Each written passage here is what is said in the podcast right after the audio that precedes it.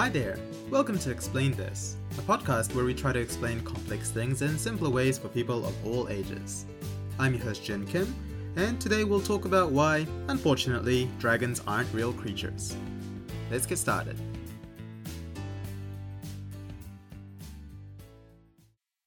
What do the following creatures have in common? Dragons, griffins, angels, pegasi, centaurs, and ants. Most of us have grown up reading about all sorts of fantastic beasts. Except ants, you can see them anywhere, especially if you drop some crumbs around bed. Anyway, I always like the fusion hybrid kind of fantastic animals like dragons, manticores, and sphinxes, because it's such an obvious but creative solution to coming up with mythical beasts. Dragons in particular are very impressive. I mean, they're basically dinosaurs with wings that can breathe fire and are somehow very intelligent and can sometimes use magic. And depending on which country you come from, they can control the weather, they can give you good luck, grant wishes apparently. Anyway, they're very cool creatures.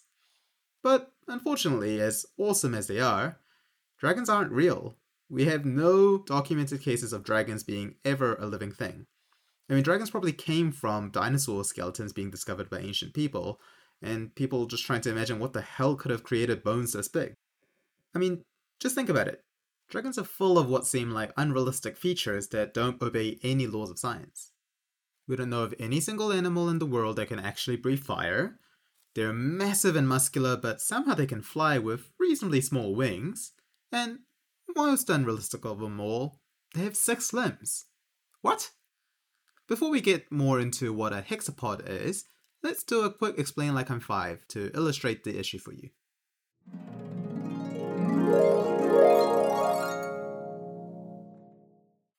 Let's play a little game. We're going to count the limbs on each animal and see how many limbs they have. Woo! Sorry, this is not going to be the most fun game in the world. Alright, let's start with people. How many limbs do we have? So we've got two arms and two legs, right? What about a monkey? They also have two arms and two legs, so four limbs again. Okay, let's change from mammals to reptiles. What about a lizard?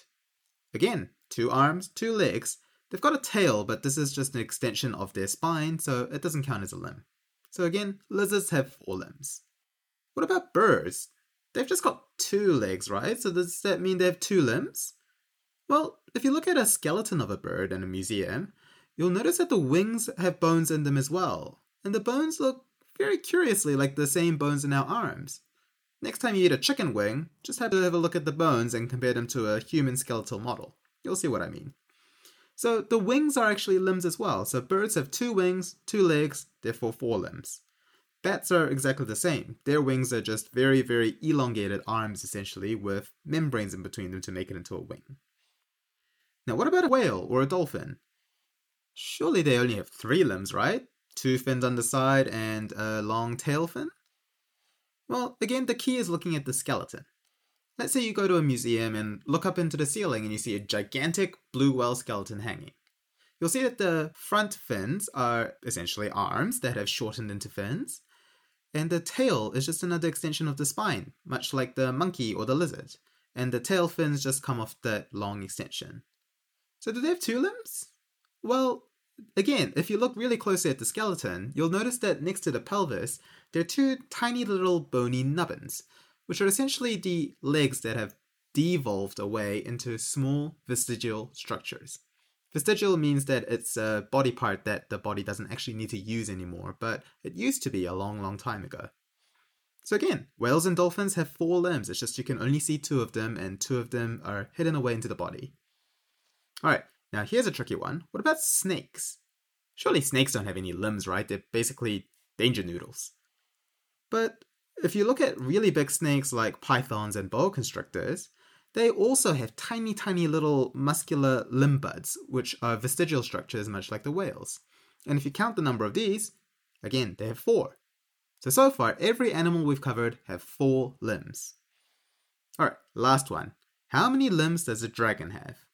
They usually have two big, strong legs, and then they have two arms in the front, but then they also have two gigantic wings. Remember how we talked about that every wing, like whether it be a bird or a bat, their limbs? This means a dragon has six limbs. What's up with that? Why is it so different to all the other animals we talked about? The answer? Because all of the other animals we talked about come from a common ancestor at some point. But dragons, they come from our imaginations. Therefore, they don't really obey any biological law whatsoever.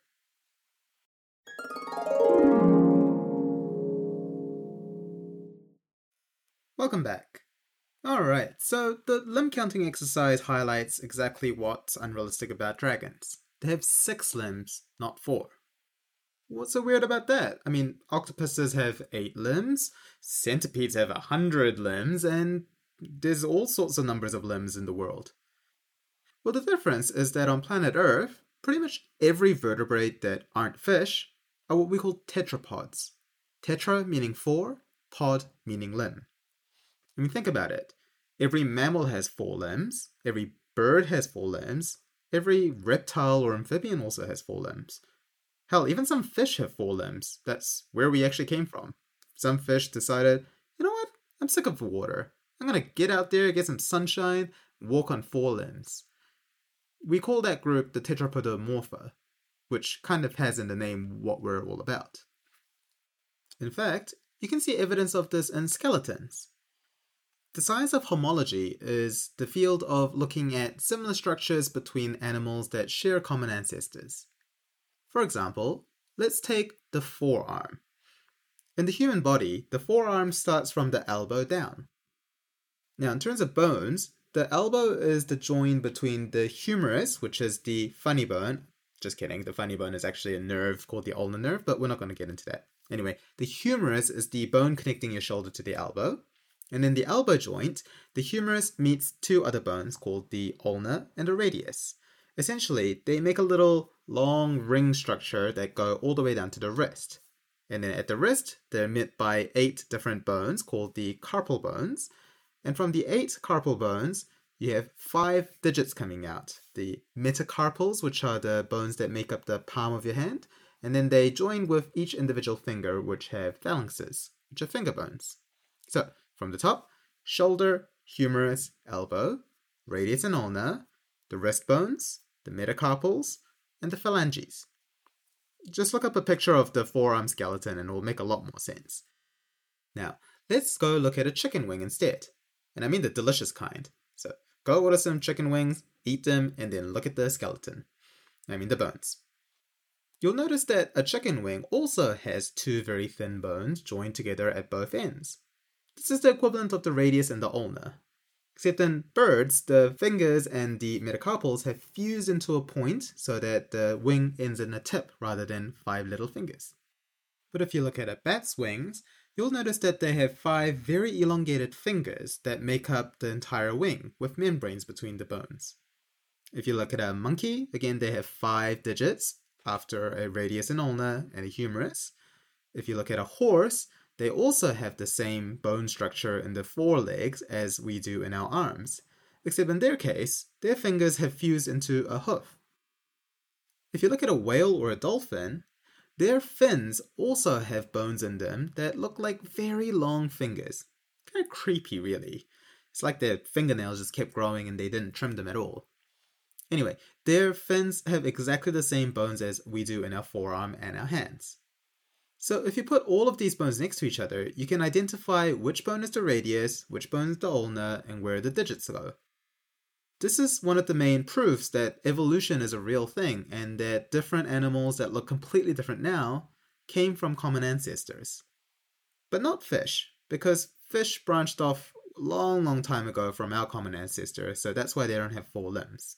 And the same goes with animals like octopus, squid, crabs, jellyfish, and most importantly, insects.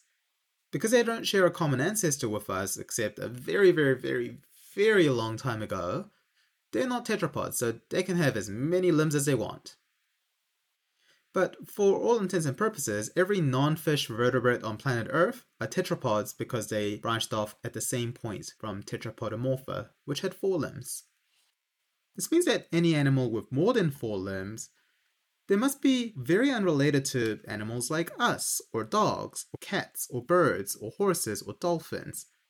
And they're much more closely related to other kind of animals like insects, or jellyfish, or fish. Alright, so now let's go back to our mythical beasts like dragons and centaurs. Like we said before, a dragon technically has six limbs because they have four arms and legs, but also two massive wings on top of their back. Centaurs also have six limbs. They've got two arms and four horse legs. If you look at a Pegasus, again, four horse legs, two wings. Angels, again, they have four limbs like us, arms and legs, but they have the two additional wings, which count as limbs. So all of these animals, we call them hexapods. Hexa meaning six. Now, we just spent the last five minutes talking about why tetrapods are the default animals on planet Earth, except fishes. This means that angels, dragons, centaurs, and griffins are in a category of their own and very, very unrelated to birds, reptiles, mammals. Which is funny because most of these animals come from the imagination of fusing different animals together. Like an angel is just a person with bird wings, a Pegasus is a horse with wings, and a centaur is just a person fused with a horse, which apparently makes them very rapey and sexually aggressive according to Greek mythology. Interestingly, this doesn't apply to all mythical beasts. We look at a wyvern. So wyverns are essentially dragons without the forearms. They just have legs and two wings. Imagine the ones from the Game of Thrones TV series. These mythical beasts have four limbs, just two wings, two legs, nice and simple. Very realistic, of course. And if you look at the East Asian dragons, like the one from Dragon Ball Z, you can also see that they have four limbs, and much more like a snake and somehow they fly with magic, but we'll ignore that part. Again, four limbs, much more realistic than six limbs. That's not to say that six limbs are impossible. I mean, we did mention that fish, insects, and other invertebrate animals have more than four limbs. But what it does mean is that dragons and angels and Pegasus belong in a very biologically unrelated category of animals to us. Which I guess in a way makes them even more mythical, but also makes them very unrealistic because we'd see the evolutionary line in fossil evidence, or see a colony of animals with six limbs somewhere in the world. It just doesn't seem very likely. So, we talked about how, being a hexapod, dragons aren't very realistic and probably don't exist in this world. But at the same time, the fun of science is that we can use logic and reasoning to try figure out things that don't make sense. So let's suspend disbelief, pretend that dragons are real, and try to imagine how they could have developed into an animal with six limbs. Now, the first possibility is that they just came from a different common ancestor to us, like fish.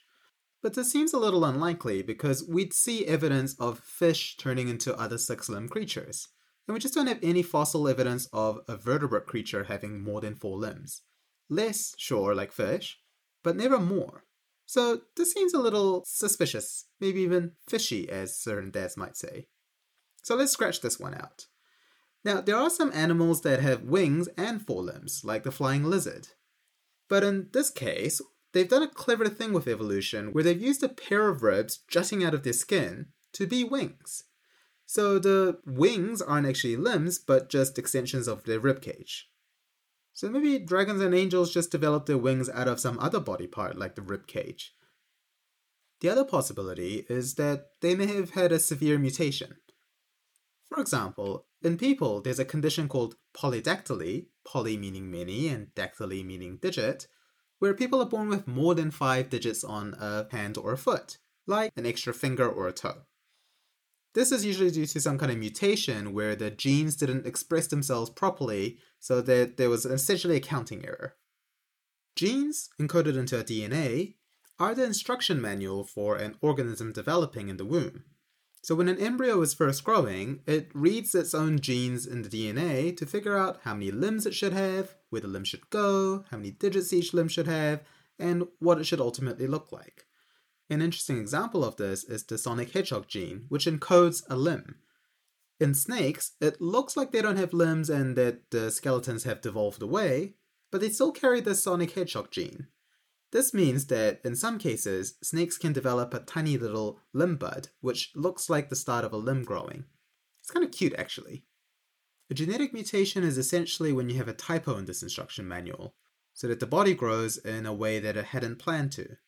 For example, instead of 5 digits per limb, the body might grow 7 digits per limb, just because it's following the wrong instruction manual.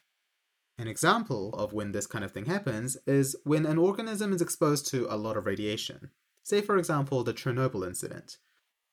After the disastrous explosion of the Chernobyl nuclear reactor in Soviet Russia, radioactive waste was swept across Europe and Russia, contaminating the lands.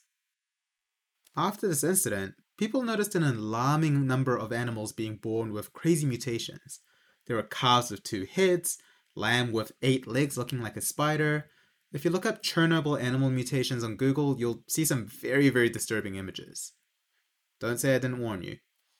Anyway, maybe dragons and centaurs came from some kind of crazy genetic experiment where the number of limbs were messed with using some kind of genetic technology. Maybe. Or there's always the explanation that dragons are just magical creatures and that's why they don't follow any laws of science, but where's the fun in that explanation? So, what did we learn today? We learned that every non fish vertebrate animal on planet Earth are tetrapods, meaning that they have four limbs, whether it be wings, arms, or legs. They may appear to have less like a whale or a snake because they've devolved over time, but they still have the skeletal structure or at least the genes that prove that they have a tetrapod base. Contrary to this, dragons, angels, pegasi, griffins, and centaurs are all hexapods, meaning they have six limbs. This seems very far fetched and unscientific because a lot of these animals or beasts look like the animals around us, like horses and birds and gigantic lizards, but to come from a completely different common ancestor seems a little bit unlikely. However, we did learn that hexapods are scientifically possible, say if you mess with the genes of an animal using radiation or some other technology, or by adapting different body parts like narwhal turning teeth into a horn or lizards using ribs as wings. Most importantly, I hope we learned today that science can be really fun if you use it in creative ways Applying the laws of science to magical, non rational situations help us learn the laws of the universe and how things work. For example, today, in the space of discussing whether dragons can be real or not, we accidentally learned about skeletal evidence of evolution, homology of forearm and other limb bone structures. We learned about genetic expressions and how radiation can induce genetic mutations causing polydactyly and other crazy anatomical mutations. That's my favorite kind of learning. Not the kind you get from textbooks or forced to learn, but the kind of learning you get because you're curious about how the world works and you're questioning things. Like asking, why aren't dragons realistic? Why do all the animals I see around me have four legs instead of six? Why can't we have chickens with eight legs so we can get more drumsticks per chicken? This is the kind of pondering and musing that makes living in this wonderfully crazy, mysterious universe interesting and fascinating. Don't you think? Well, that's it for today. Thank you for listening to Explain This. I hope you've learned something interesting and maybe even useful today. I'm gonna go on a little break for a couple weeks just so I can catch up on life and do some extra study.